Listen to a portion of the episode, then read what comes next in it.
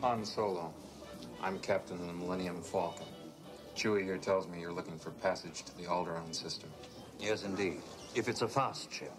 Fast ship. You've never heard of the Millennium Falcon? Should I have? It's a ship that made the Kessel run in less than 12 parsecs. I've outrun Imperial starships. Not the local bulk cruisers, mind you. I'm talking about the big Corellian ships now. She's fast enough for you, old man. What's the cargo? Only passengers? I know I don't know much about you. But racing through my head are thoughts about you. Yeah. You know I never try to hurt you, you know. And I hate to see you go. Yeah. I got something to say. Welcome, Pod Chat listeners. You are joined today, or tonight, or this morning by a very ecstatic and excited Jordan Smith and Roger Brandstetter. We are recording this on Tuesday, December 12th, uh, following the Alabama Senate race. We're not here to talk about that, but we're still jacked up for it. We're excited, so we're going to bring you some great content here. We're talking about A New Hope, the Star Wars film that started the entire universe. This was a big freaking deal, even if some people did not think it was going to be at the time. Um, Roger, say what's up. What's up? How's it going, podcast world? Ah, God, I hope it's going good. All is right with the world. All is right with the world. Aaron Rodgers is also coming back. We're not here to talk about sports. Stick to movies. They keep on yelling at me. Tonight But, is um, the Return of the Jedi of news. Oh yes, this is this is the beginning of the Return of the Jedi. I can't wait to get to that film and start making parallels. Um, so I watched this a couple of days ago. A New Hope. Uh, wanted to be prepared. I kind of watched it over the span of a couple of days. I broke it apart um, just because, for time's sake, didn't really have a whole lot of time to just sit down and watch it in one fell swoop. Still love this movie though, man. Gets my creative juices going. It's really to me just like an inspiring adventure saga. Um, essentially, we since we're coming in from Revenge of the Sith, we have uh, young-ish Luke Skywalker, who is significantly older from the last time we saw him in Revenge of the Sith, uh, approximately twenty or so years older. Do you remember the time frame for this? Uh, 19, I believe. Okay, 19. Um, Leia's in the universe, though, but spoilers, we don't necessarily know that she is Luke's brother yet. How Uh, much you got- older is she? She, um, seconds, maybe. Who was born first? Who came up first? Uh, I think it was Luke. Padme was grunting, Leia, as she is dying. Ah, okay. She just loves alliteration. Um, anyhow, uh, it at the time of this movie, you didn't necessarily know that these two would end up being brother or sister, let alone that Darth Vader was the father, because they keep on making just these references towards Luke's actual dad, um, or not actual dad, but his dad being well the the best pilot ever, and he was a captain for a spice ship, which I think spice may have been code for drugs. It is. It is, in fact. I looked into this on a, a deep dive for something or other. for the marijuanas. Um, but yeah, this is also brings in some super creepy moments between him and Leia. Hindsight, other than what we'll get to in Empire Strikes Back, which is the pinnacle of creepiness, but you get some lingering stares.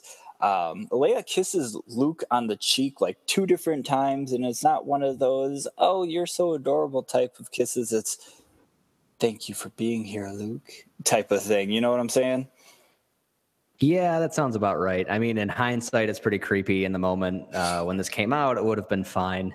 So I think we should probably watch this as other people, like in 1977, watch this because otherwise it's going to get a little awkward, like five separate times over the next two episodes. Yeah, so obviously one of the just biggest movies and smash hits of all time. Um, the uh, my initial thoughts with this movie and a lot of the uh, Luke Skywalker story and character, I always kind of thought he was a little bit of a, a whiny teenage Luke.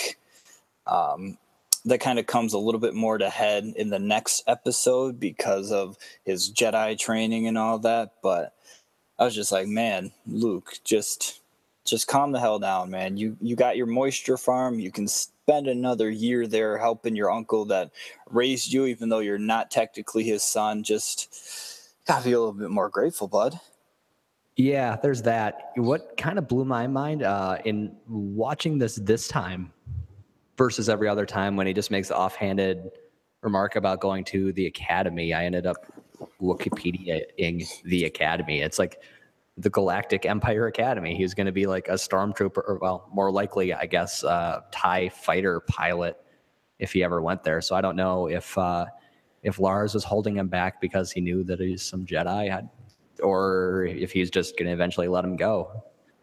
Yeah, that was going to be my next point. I was going to bring up to you was the Republic's Academy. Um, it's essentially a propaganda-run institution, um, and in a lot of cases, for those who aren't really privy to the political situation or anything like that, it might be very well seen that the rebellion at this point is the bad guys, because um, obviously this is before the or yeah, the Republic blows up an entire planet, killing millions. Um, this is also before that we see his buddy Biggs was. He says in the beginning, Biggs is going to the academy. He's right. I'm never going to get out of here. But then he's like, oh, Biggs defected to the rebels because he realized that the Republic uh, was not very good. No bueno over there.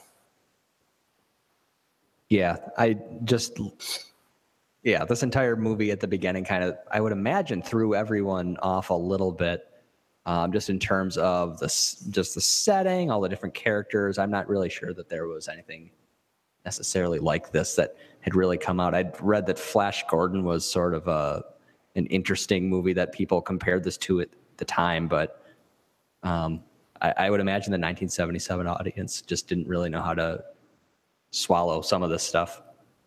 The most I know about Flash Gordon is from the movie Ted. Yeah, so me too. I can't say I know a whole lot about that. Um, but yeah, there in my internet deep dive, I did find that there was supposed to be some more scenes added in there that had to do with uh, Luke's friends on Tatooine, um, discussing their future plans, going to the academy, things of that nature. So that would have maybe provided a little bit more context for what we're talking about right now. But um, Going and uh, picking uh, up some power converters or whatever the hell. yeah, exactly. Uh, but given the time period, I'm not entirely certain that they would have had deleted scenes or extra scenes tied on to these movies. Um, probably not until much, much later when they were able to release DVDs of this feature. Yeah, I can't imagine that deleted scenes were like they must have been a big thing and i know director's cuts were a thing even in the vhs era but it is certainly much easier to tack those on when you can just access them whenever you want on a dvd versus a physical like a tape.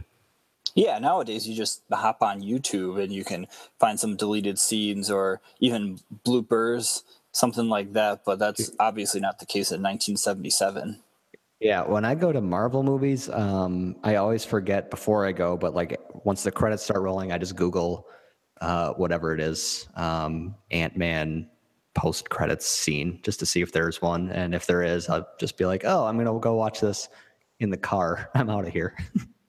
yeah, I made a rookie mistake recently going to Justice League because they had a, um, a they had a credit scene, a mid credit scene but they that I saw, but they also had a post credit scene like all the way at the end after like the track listings and special thanks and all that. And uh, rookie mistake did not stay for the one at the very end, and apparently it was a pretty juicy tidbit. I'll have to cover that with Quinn. Who? Quinn. Quinn Kaiser. um, so any any first thoughts um, going through as we we start here we obviously just get the great Han shot first scene. Um, let's Yeah. let's Which uh, which version of this did you watch? Did you have like the original theatrical release or uh, an update? I got the updated version. So this is we're talking uh, computer animated Jabba the Hutt thrown in there, and um, just the the sped up and slowed down version of the Mos Eisley bar. I believe they're in Mos Eisley. Um, yeah, let's let's debate the merits of this scene.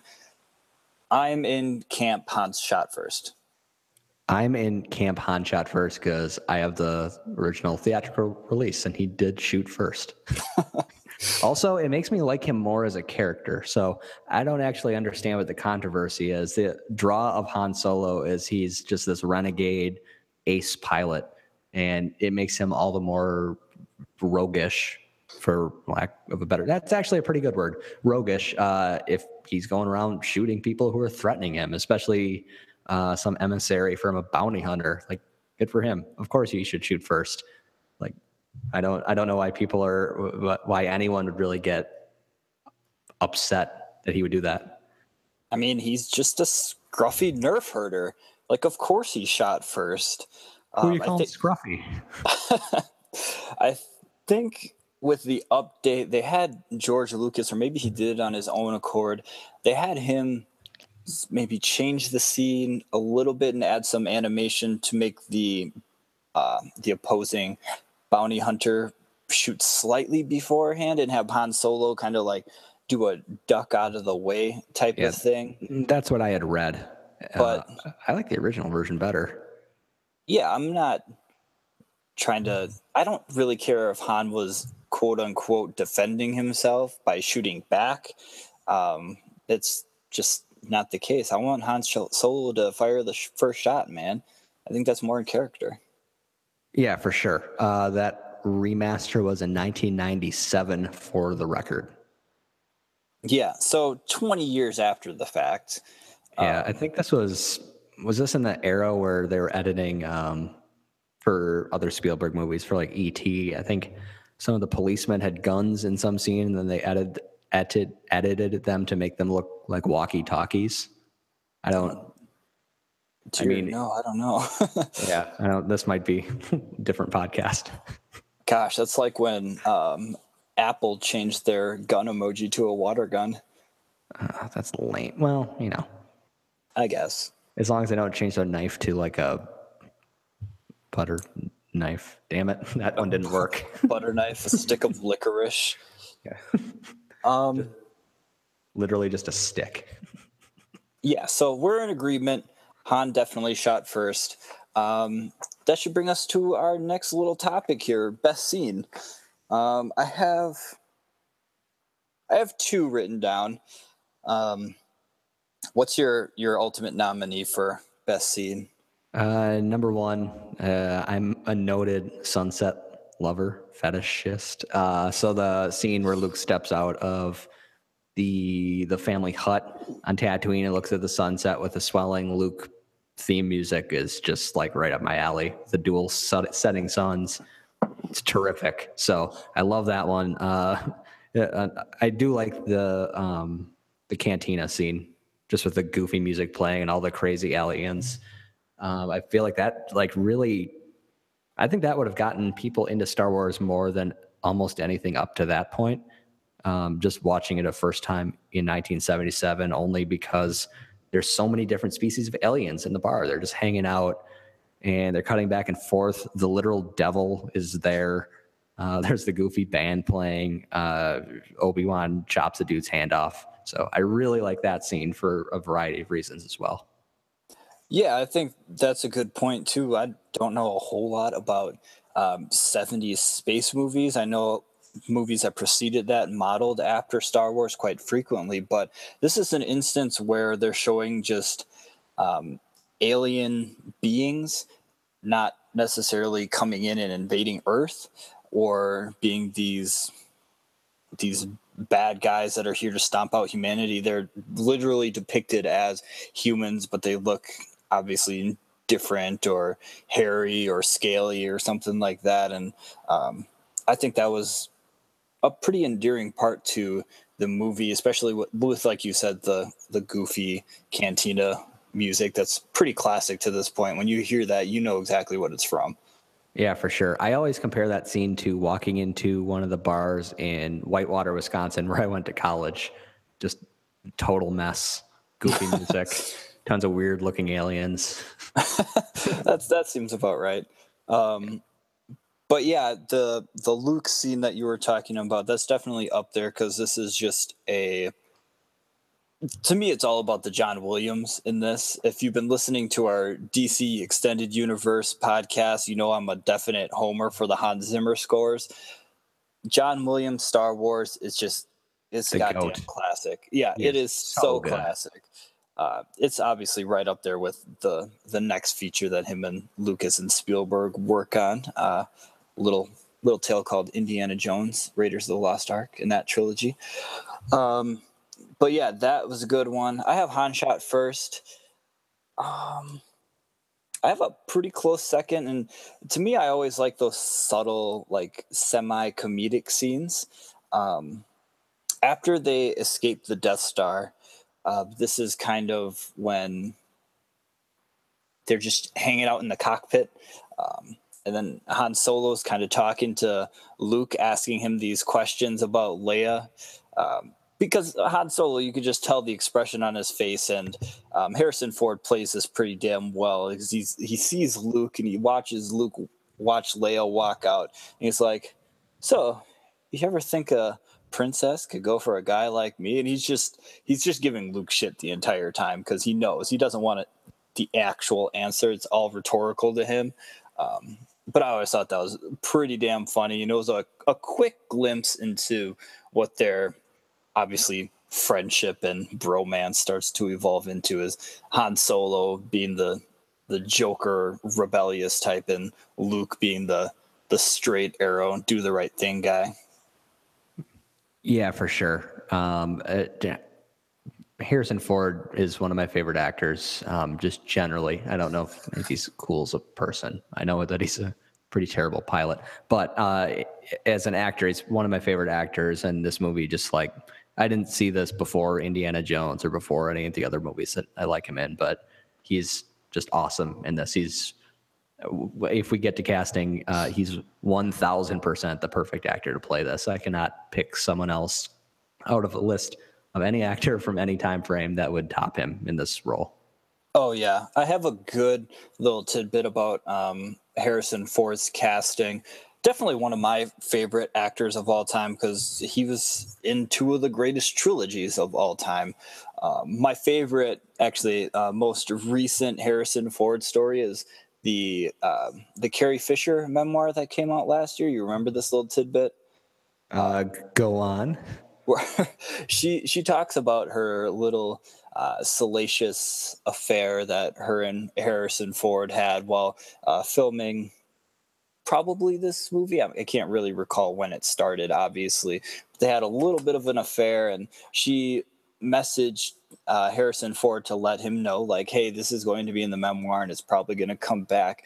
And she tells the story, and the only thing Harrison Ford replied back was lawyer with an exclamation point. so I think I think that pretty much defines his character like as a person pretty well. Just funny, doesn't actually give a shit, but will throw little darts like that out to you.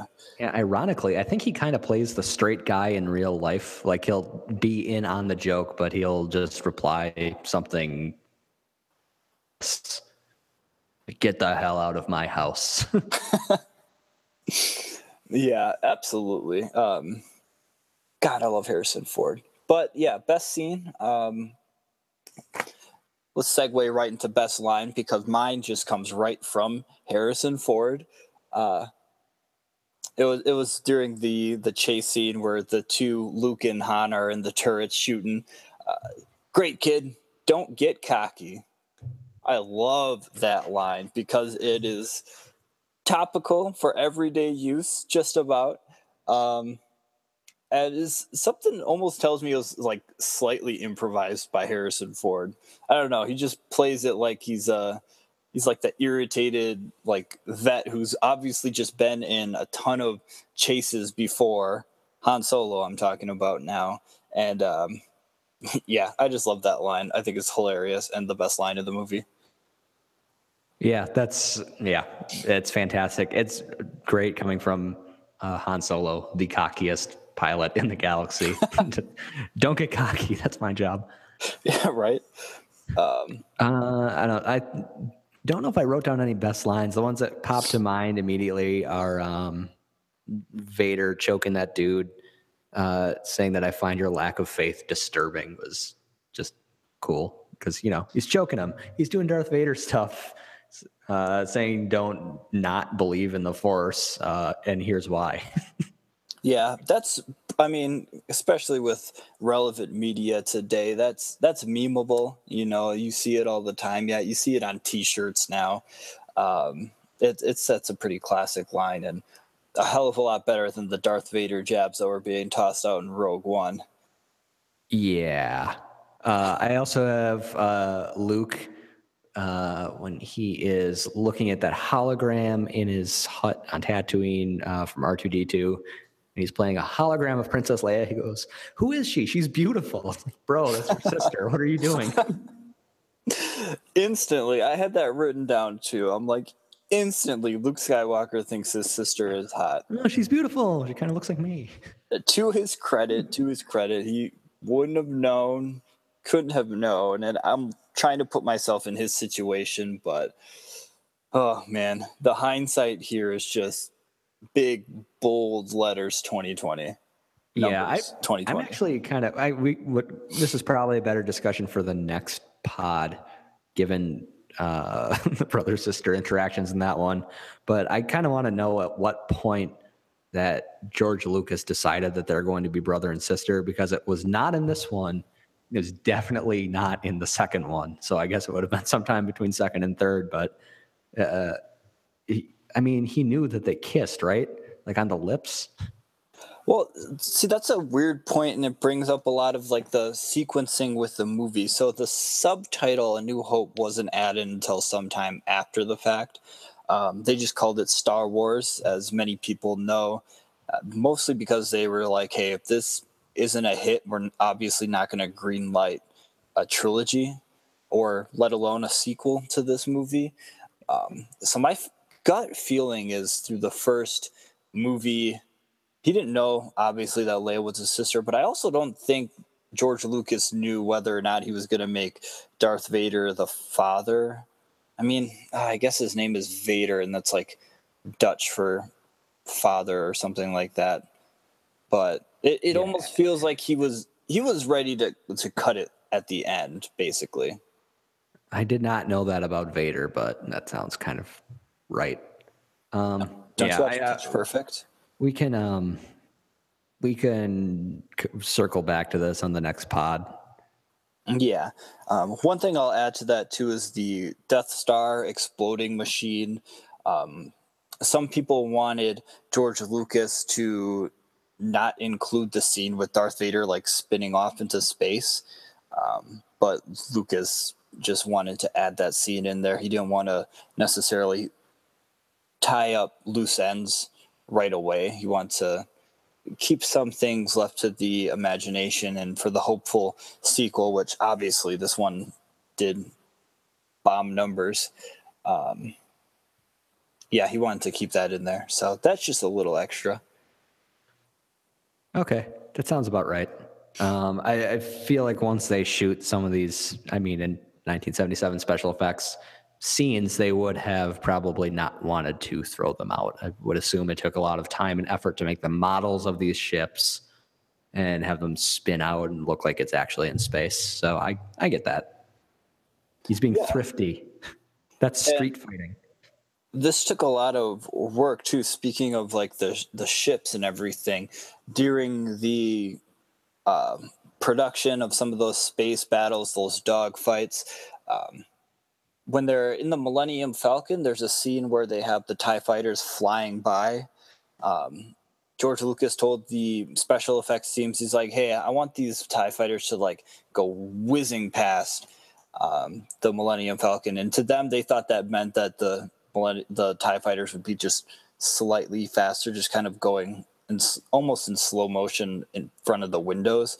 But to him, he's like, no, no, these got to look like they're cruising, and they had to not only make the ships fly, but they had to make the background kind of rotate to make it look like the ships were going faster. Uh, it, it's kind of hard to explain, obviously, in a visual. No, I mean, it would have been better. some sort of forced perspective where, I mean, it's moving fast, but using the background to make it look like it's going. Yeah, precisely. As fast so, as a starfighter would go. Yeah. So basically, I say all that to say they had to be pretty damn creative with getting a lot of these takes, especially in 77. Yeah, no kidding. Um, I would imagine that um, his work on Jaws probably helped with this one quite a bit, just in terms. Um, no, I'm thinking Spielberg. Why did I? Never mind. um, no, I'm Spielberg and Lucas were tight though. Like I know they were buddies. Um, I was watching. There's a reason I said that too. The um, there's a documentary on HBO semi recently um, about Steven Spielberg. Oh yeah. And there was a point when they were talking about how all the uh, power directors in Hollywood all basically hung out. So like Coppola and um, Spielberg, George Lucas, and like Brian De Palma and Martin Scorsese yeah. would all like just go and chill. And um, George Lucas, I guess, was pitching this Star Wars idea, and um, I guess it would have had to have been Steven Spielberg, or they wouldn't have really brought it up in the documentary. But um, he's describing this like space opera, this epic, and there wasn't really a good way to introduce people to this world and to give them context to make them understand what was going on. Uh, to just sh- say like, okay, these are the two factions. This is the reason that this first scene is happening. And I guess it would have been Spielberg or one of those dudes suggested that opening crawl, and that's how that got in there. Oh, nice. Yeah, um, I mean it's iconic in a galaxy yeah. far, far away, and just the blaring music and that crawl is like iconic. It's just crazy. That was kind of an af- afterthought just to make people better be able to understand what's going on.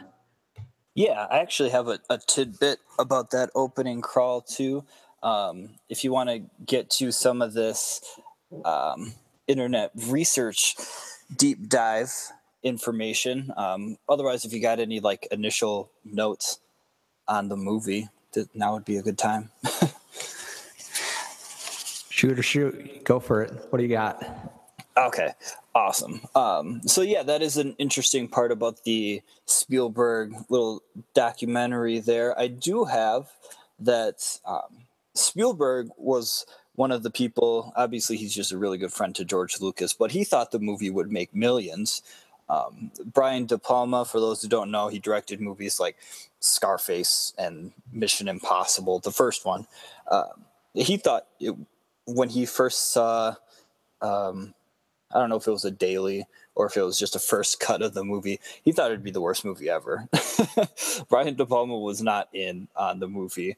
Um, however, with the suggestion of the opening crawl, um, Brian De Palma did help edit that opening crawl text uh, because they they had like a outline, I guess, or something like that initially, and that shit was like six paragraphs long, and it was just kind of not very comprehensible and it was just too much information and De Palma's just like, do you really think people are gonna sit here at the beginning of this movie and read everything on this opening crawl? So he helped him like edit it and condense um, that opening sequence.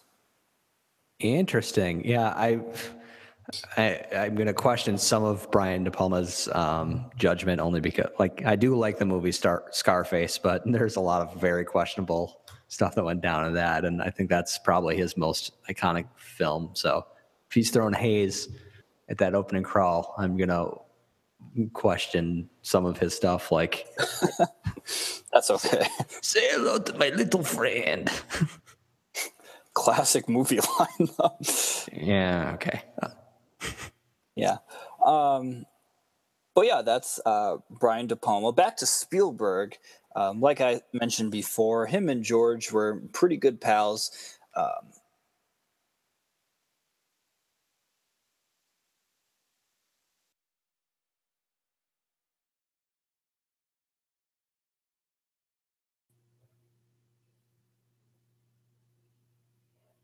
You there?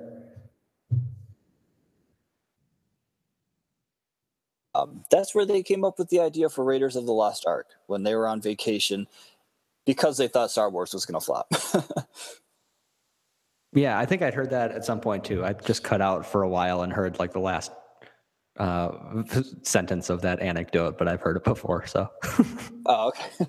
Well, then it all works out. yes. Uh, but yeah, that that's pretty cool because obviously that just catapults Harrison Ford from climbing up his the ladder of his prime.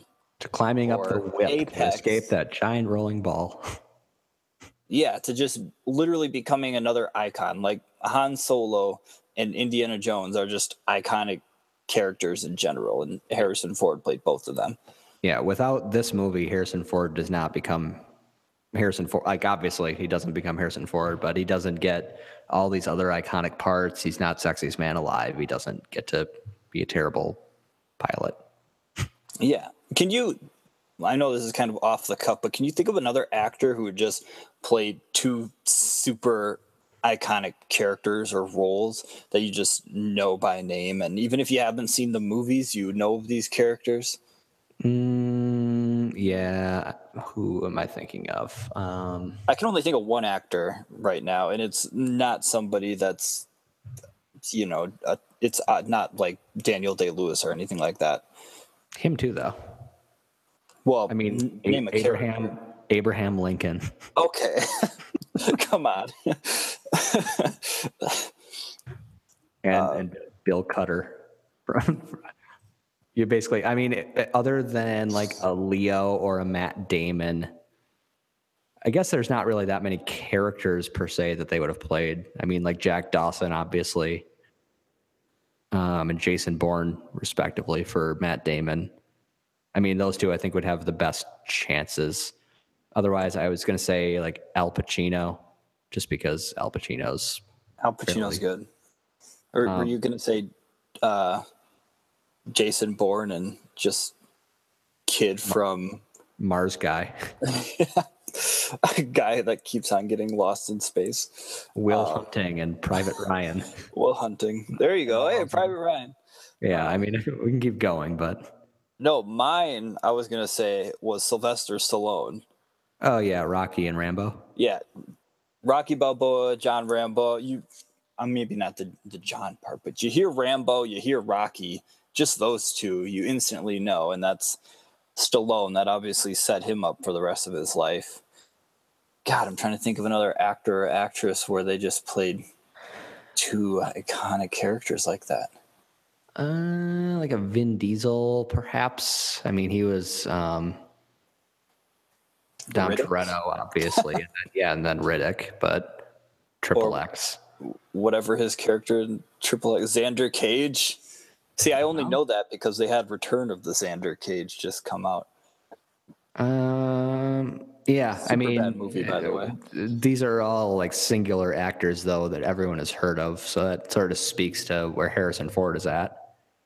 Yeah, exactly. In the same way that, um, well, Harrison Ford was an American Graffiti before Star Wars, but in the same way that Star Wars kind of propelled Harrison Ford into superstardom, uh, Rocky really did that for Stallone because he only had like a few dollars in his uh, bank account, I guess, when he had the script for Rocky just ready to sell.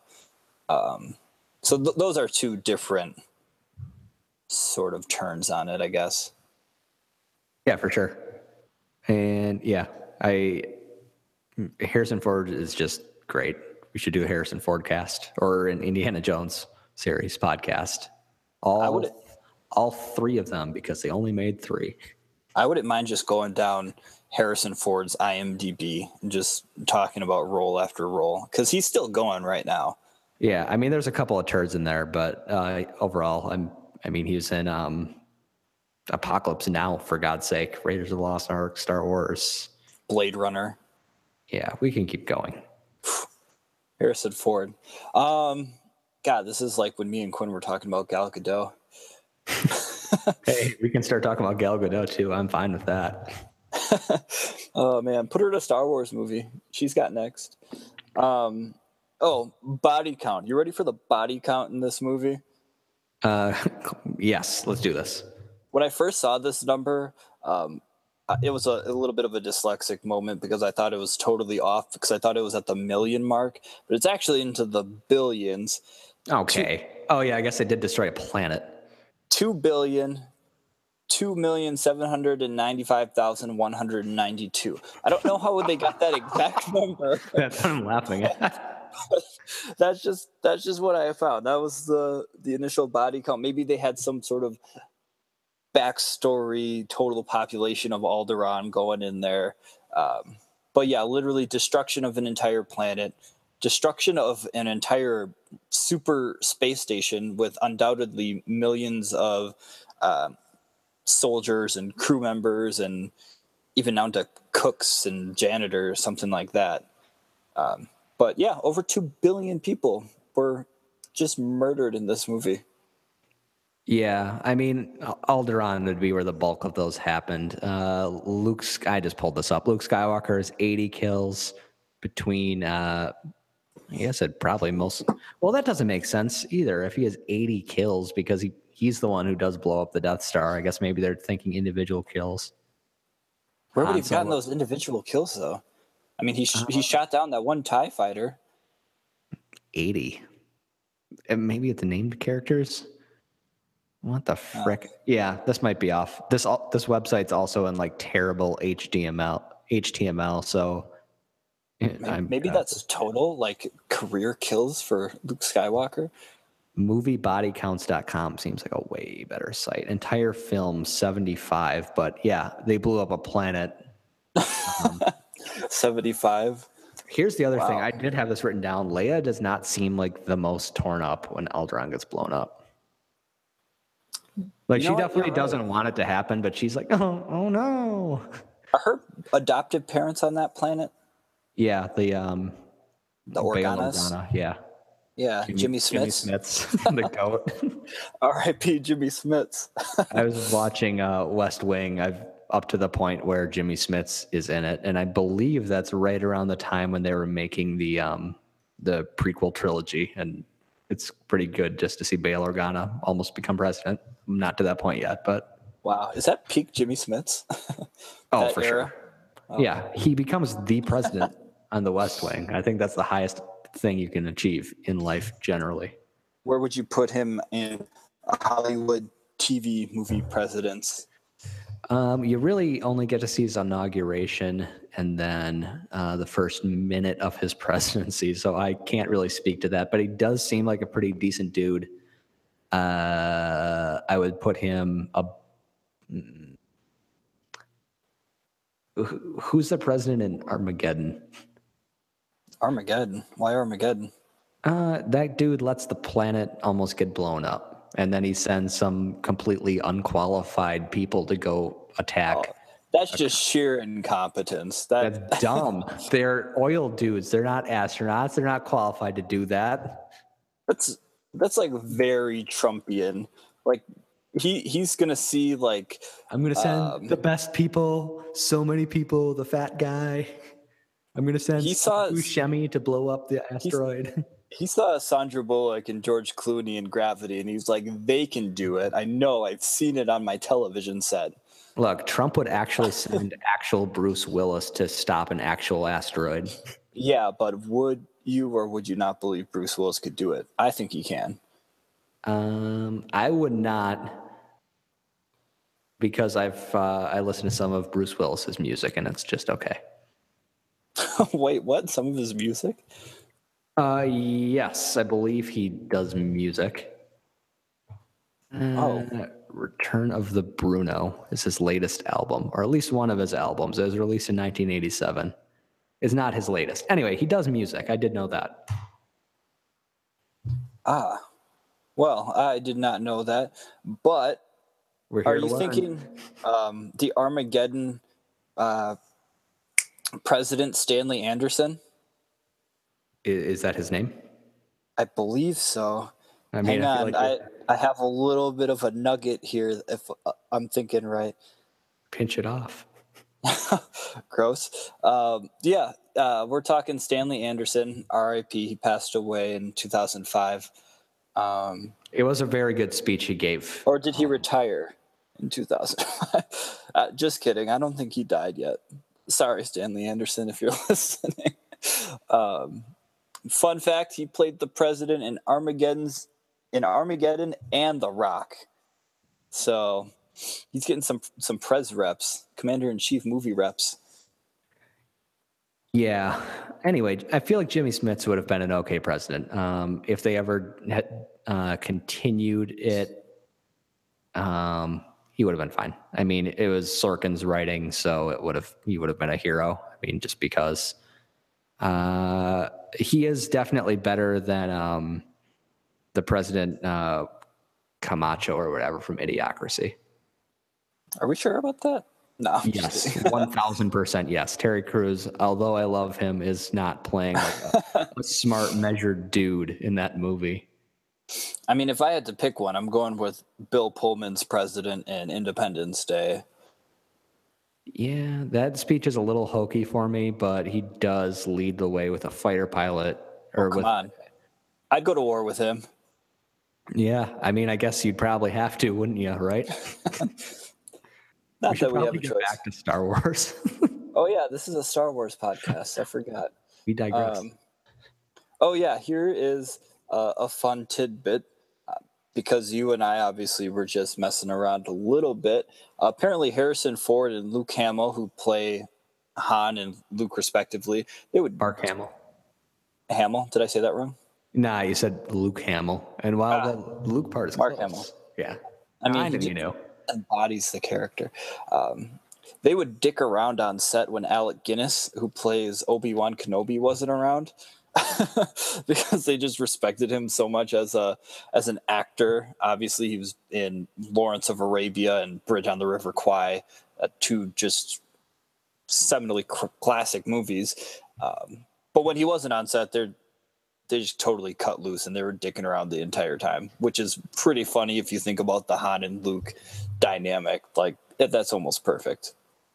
Yeah, that's fantastic. I'm very happy to hear that. I'm also really happy to hear about the respect for their elders. Good for them. Yeah, right. I mean, Luke obviously was. Or Luke, God damn it, Mark Hamill was just kind of breaking into the movie scene at this point, so he kind of knew. But it's nice to know that Harrison Ford would uh, kind of dial it back when Alec Guinness was on set. Um, but speaking of Alec Guinness, what did you think of his performance in this movie and like some of the backstory of whether or not he actually wanted to even be in this role?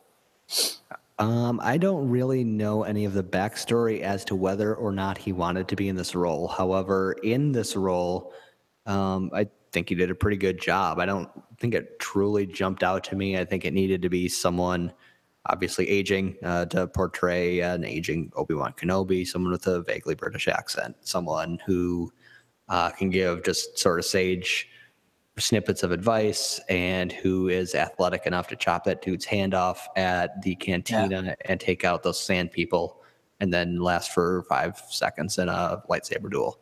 So I liked him. Uh, I don't know if there was someone who could have done it better, but um, at this point, his role is pretty iconic. Did you like that his first words when he shows up were "Hello there"? you know, some things never change. That made me laugh. I had to take a note of that. Um, do you want to hear my hot take though? Wait, do you think they did that in the in the prequel in in three because of four? Oh, un- undoubtedly, yeah. God, I hope so, and I hope Ewan McGregor just whipped with just the most enthusiastic greeting in the galaxy. I, I hope so. I hope so. Um, do you want to hear my hot take though? Yes. I like Ewan McGregor's Obi Wan better. I like him significantly better, actually. Oh yeah, for sure. Um, I don't. I I, don't know how hot of a take that is. I'm, I'm pouring a little water on this take. Well, I don't know if you know. There's obviously uh, you spend more time with them. I mean, it's and plus Ewan True. McGregor is like a real ass actor, and that he looks like Jesus. I, I've I've heard of people's grandmothers putting pictures of Obi Wan, uh, Ewan McGregor up because they think it's a picture of Jesus. So I mean, that's appealing. frame him. I'm going to an art exhibit this Friday, hopefully, um, and I, I hope I see a picture of that. I I would purchase a print. Yeah, for sure. I I'm a little tempted to put one up in my apartment and then just like ask if someone asks if I'm religious, just go. That's that's Elon. That's the that's the young pope.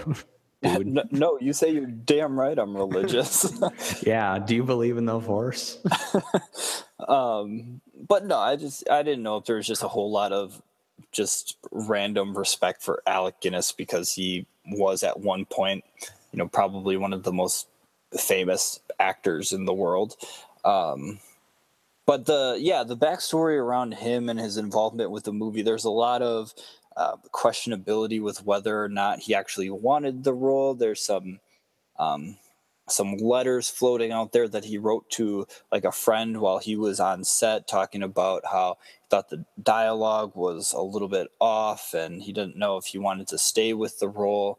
Uh, rumors like that. Um, Oh, second result. Uh, Alec Guinness thought Star Wars was fairy tale rubbish. yeah, yeah, things like that. Hot take. There's some conflicting reports though, because some say Alec Guinness wanted to get uh, killed off in the movie in the first one because he didn't want to do it anymore, and obviously just reduce his role significantly and his commitment.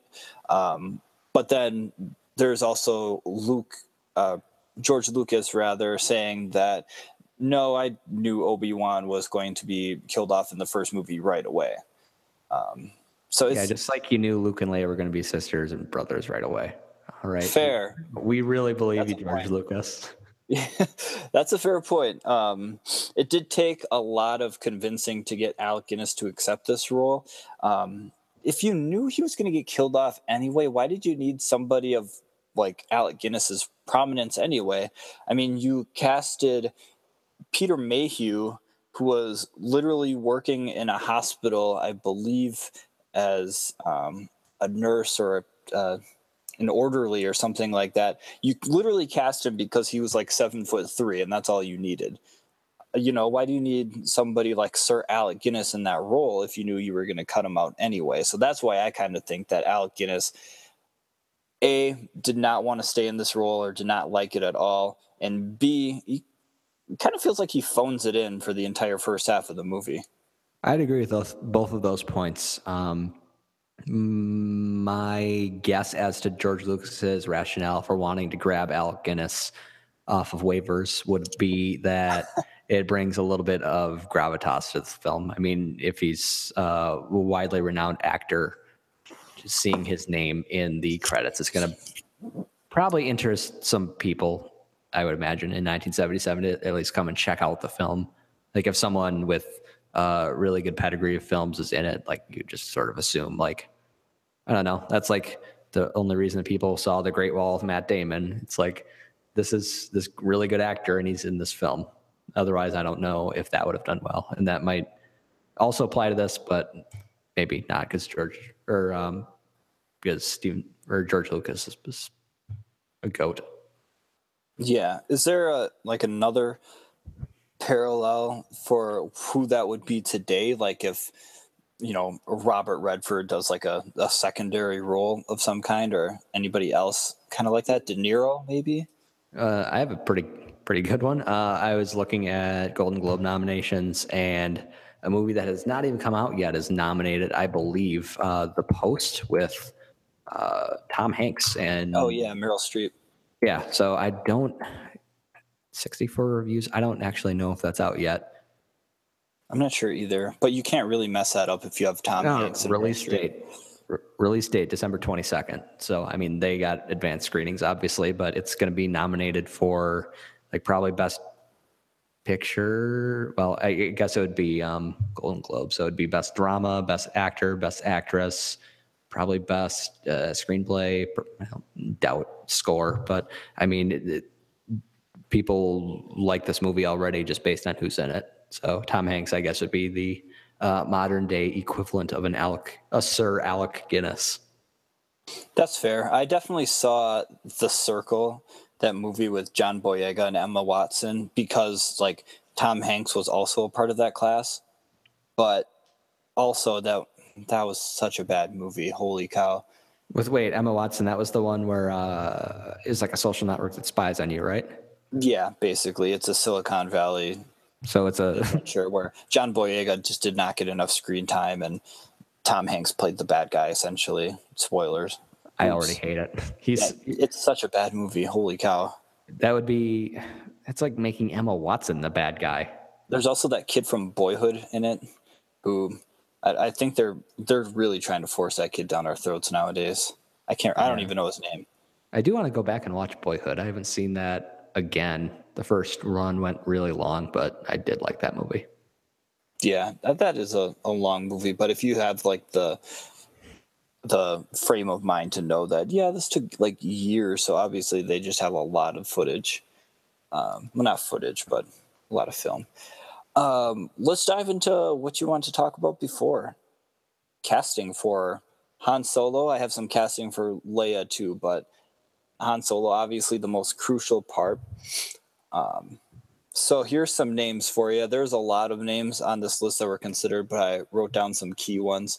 Uh, Kurt Russell, Nick Nolte, Christopher Walken, Jack Nicholson, Al Pacino, Bill Murray, John Travolta, Sylvester Stallone. And keep in mind, this is the like 19. Can you run through that one more time? Sorry.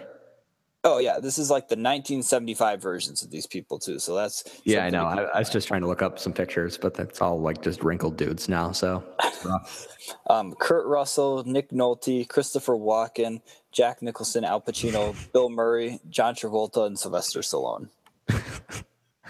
okay, they're all decent choices. I think Christopher Walken would have been the funniest one. Christopher Walken would have been. Sorry, hilarious. Greedo. I uh, don't think that I'm gonna pay Jabba. I'm sorry. I shot you. yeah. So that would have been the best one. Um, I think Han Solo, as we said before, is the right choice. Um, I, Yeah. I'd be willing to. Harrison Ford, you mean? What I say? Han Solo. Yeah, Han Solo was definitely the right choice to play Harrison Ford in this one. I mean, he just embodies the role so much. I think the only one that I probably would have been just okay with is Kurt Russell because I love Kurt Russell and he seems like he's like on the top five list of actors I want to hang out with. Um, but yeah, Harrison Ford just locks this in. Um, one note about Ford too is that so he was in Lucas's prior film American Graffiti, right, which was kind of a low key indie movie, um, but it got a lot of buzz. Obviously, a lot of um, hype around it because it was a pretty good film. Is his Queens Boulevard? Essentially, yeah. Um, but he used Harrison Ford to read lines for Star Wars because George Lucas initially wanted just kind of some unknowns to play the role. Obviously, you can see that with Mark Hamill and Carrie Fisher in their respective roles. Um, but then he, much like us, just realized that Harrison Ford is the only person that can play this role. He's the best option just based on him reading lines with the other actors. So he's like, whatever. Harrison Ford, 100% all in. Yeah, I mean, I, I, I had read at one point Harrison Ford was a carpenter, but I don't know if that was on Harrison Ford Carpenter was on the f- scene or on the set of American Graffiti, or if it would have, I guess it would have been after that, since he was not really an actor until he's in movies. But I, I had heard that um, he became a noted actor after someone like spotted him doing carpentry work for a film. Yeah. is- it seems like one of the more unlikely rises to like household name recognition, just doing just the most humble work and then just becoming Harrison Ford. That's crazy to me. Yeah, well, from his IMDb biography, so take this with a grain of salt. I don't know how accurate it is, but he had roles in movies and television beforehand, but they he remained more of a secondary actor in those, and um, that's when he turned to a career in professional carpentry. Uh, but then he came back to movies like four years later. It's kind of not really said whether or not. I mean, there's that story out there where he was discovered on set or something like as a carpenter building some shit, but I don't think that's accurate at all. Um, so yeah, I I don't know about that whole carpentry thing. Uh, it says he became a self-taught professional carpenter to support his then wife and two young sons, and then someone saw him and supported an audition for American Graffiti, which he did eventually get.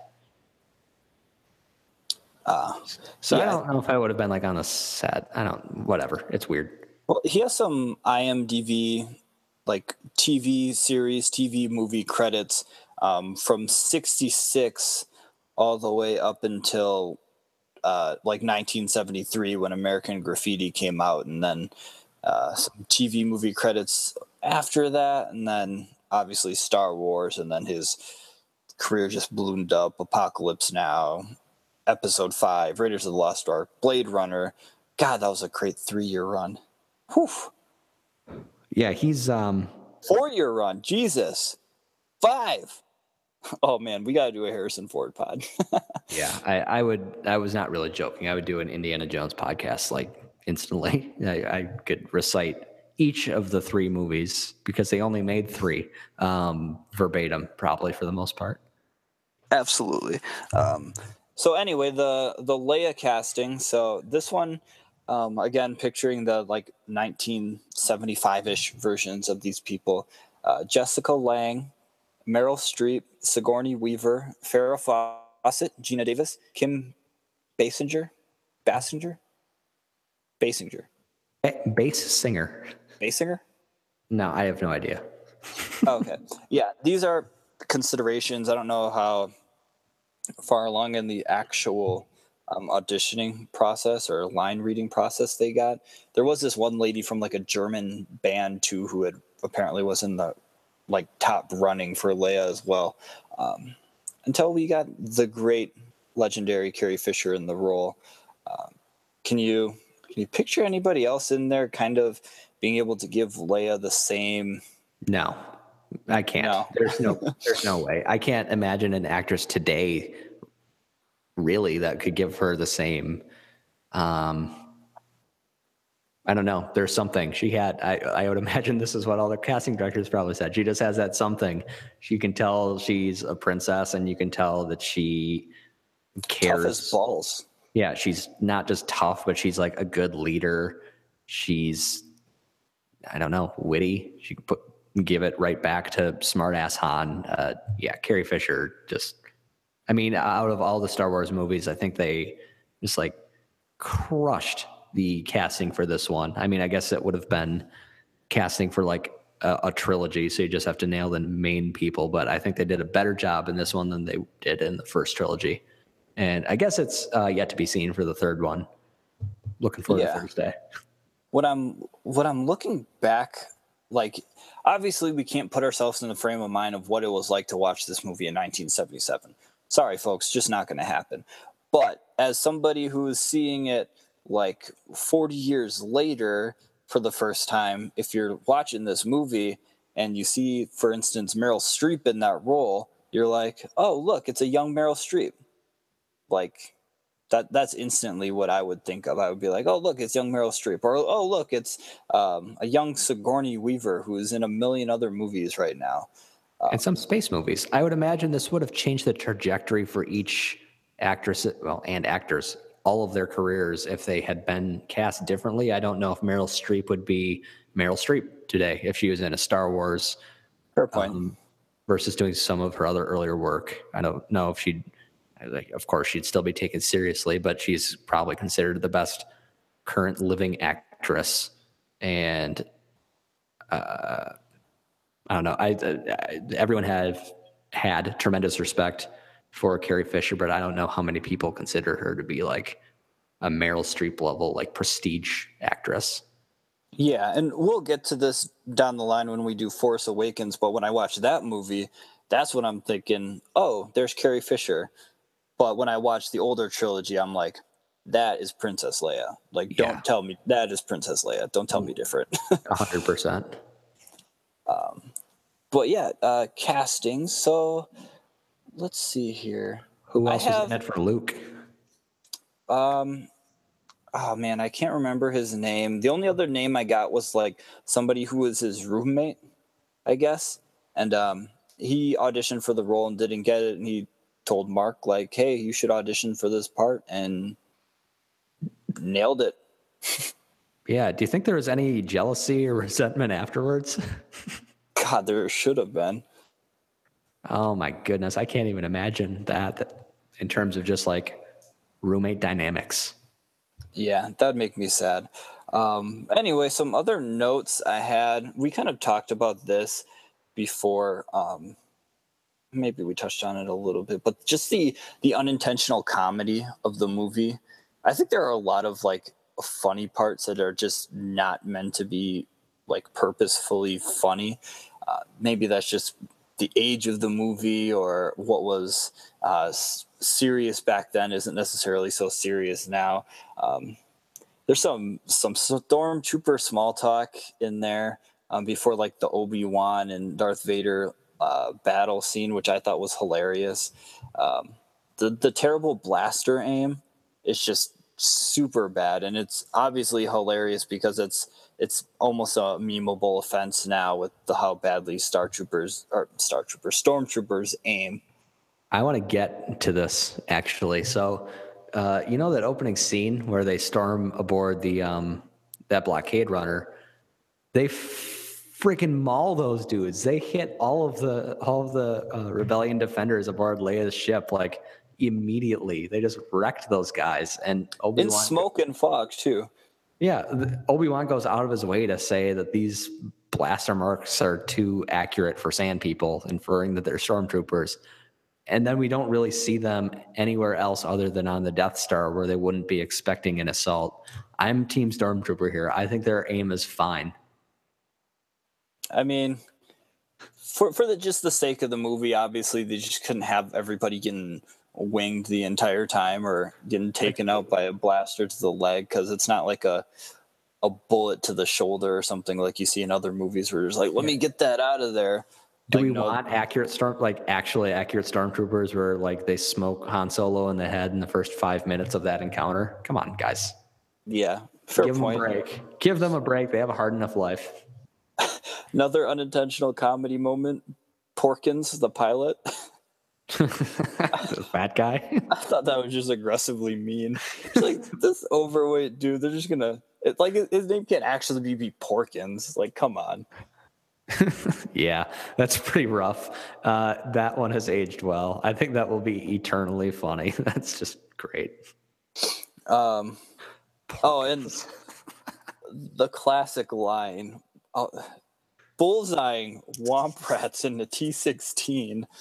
That was hilarious, and I don't think it was supposed to be funny, but it was super fucked up to say. Yeah, we get it, Luke. You uh, you do not like womp rats. I mean, that's kind of the mark of a serial killer, right? Like just slaughtering know. rodent. He Tatooine is a, a rural planet, and I would imagine uh, this is what lots of rural people, at least in the United States, do: is go and shoot rabbits and squirrels with a BB gun or a T16, whatever you have. Ah, come on. That's like fishing with dynamite, I feel like. Awesome.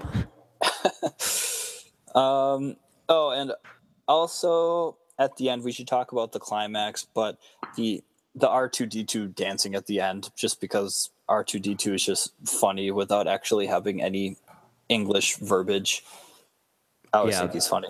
Yeah, uh, I like R2 better in these than I do in the prequel, just because it seems like he's more soul in this one versus the prequel. It's CGI. It's not some dude in there, which also is a little messed up. But you know, Yeah. Um, so we should wrap this up, but before we go, I wanted to talk about the um, the climax of this movie. I thought it was super anticlimactic. Like they Yeah, They I- blow I up would the agree. Death Star, and I'm I'm sitting there as I'm watching this film. I'm like, okay, where's the where's the intense like John Williams like superhero score? Uh, when they get back to the Rebel base, everybody is kind of patting them on the back, but there's like 12 people in that hangar, and they have this like random medal ceremony. Um, but it, it just felt like super anticlimactic and there wasn't a whole lot of dialogue after that. It just kind of trailed off into what looked like just edited up clips that they had. Yeah, um, I mean, I, I think I heard a lot of the John Williams stuff during the um, during the sequence when they were destroying the Death Star, and once that was over, um, yeah, it just seemed like they figured out like, okay, destroying the Death Star is the end of the movie, and then we have to figure out a way to wrap this up real quick because we're out of budget. yeah i guess that that does make a lot of sense or maybe they got to that point they didn't like the ending that they had so they changed it in some way i don't know but I'd be curious to look deeper into this at some point. Um, I do like the music at the end. Um, just the kind of imperial-ish sounding horns into the main theme at the end um, with a little hanging note right before the Star Wars theme starts. I just love that. Gets me jacked up to watch the next one. Yeah. Oh, Okay. I, I just thought it was a little bit anticlimactic, especially with the the little the hangar part after they blow up the Death Star. I was just like, well, they should be just blaring and going gung ho with that Star Wars theme at that point. They should be playing Starships by Nicki Minaj and drinking Coronas. Let's go to the beach. Beach. That one's for you, Jamie. Um, oh, I forgot MVP of the movie. Let's hit that before we wrap up. Uh, you first. my MVP, I think it's clear and obvious, is Princess Leia. Um, because she sets this movie in motion herself. She puts the plans in R2, sends it to Tatooine, obviously to hopefully get into uh, Ben Kenobi's hands. Um, she is captured, held prisoner. Um, like you said before, she doesn't show a lot of emotion uh, while her planet gets destroyed, but uh, there could be an argument made that maybe that was just a front to appear just tough and not broken in front of these imperial officers. Um, she has the garbage chute plan.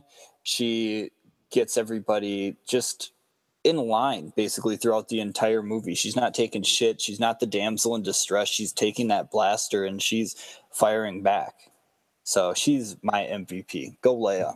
Very strong organizational skills. So good for her. Um, I would say my MVP was, I don't know, I was thinking while you were talking, it was going to be either Luke or Han, and I'm going to go with Han. Um, he takes care of business at the beginning to get free. He gets them out of the hangar while all the stormtroopers are shooting at them. Um, he gets them to where Alderaan was and is just a generally good pilot in, between. He has the impromptu skills once they're aboard the Death Star to keep uh, relative newbie Luke from getting his head burned off. And then he comes in and swoops in and saves him at the very end when he's doing the uh, the trench run to fire those torpedoes into the the shaft. So Yeah, I like Han Solo. It's pretty hard not to. That's fair. I mean, Luke definitely was the one that shot the three pointer with three seconds left, but on the just a few seconds before that, Han's the one that stole the ball and passed it to Luke. So Han gets the assist. good, good argument there. Um, but yeah, that's that's all I got. That's all we have for A New Hope. I can't wait to get to The Empire Strikes Back. In my Oh, I do opinion, one more thing. Here we go. oh yeah, go ahead. Uh, this is not really anything to do with anything, but uh, Obi Wan throughout the movie, not really even throughout, just up until uh, he meets Darth Vader, calling Darth Vader Darth, like just Darth, was really off putting to me. Darth. That that almost sounds like I could sense you, Darth. Darth. it's like you know that's not his name. First name Bruh. Darth, last name Vader. Um, yeah, I can't wait to get to Empire Strikes Back. This one's always been my favorite. of all the Star Wars movies, we get introduced to a ton of new characters, um, not exclusively limited to Yoda and Lando Calrissian. We get some other feature characters that are pretty significant in Star Wars universe. Um, but yeah, anything else to add, Rog, before we log off? Um, I don't have anything relating to Star Wars. Uh, I hope everyone enjoyed the podcast, and you can follow me uh, for some hot, uh, not as many Star Wars takes as I probably should have. Um, tweets at at Rog underscore Podge. That's R O G underscore P O D G E on Twitter.com, uh, and you can find me here on Podchat Show, and uh, we'll be getting at least a couple more of these Star Wars ones out. Yeah, we are going to. I swear to God, we're going to do our best to get these done at least like through the weekend. Um, so hopefully, you guys can have some good things to listen to over the winter break. Um, going to be seeing The Last Jedi turning up pretty soon here, but before that, we will get you Empire, Return, and The Force Awakens. Um, as always, thanks for listening. You can catch us on iTunes, Stitcher, and Google Play. Uh, my name is Jordan Smith, again, your host. Um, you can follow me on the Twitters at Jordan underscore Smith 27. Um, and may the force be with you. Crazy. I'll call you my baby. We can sleep in bed.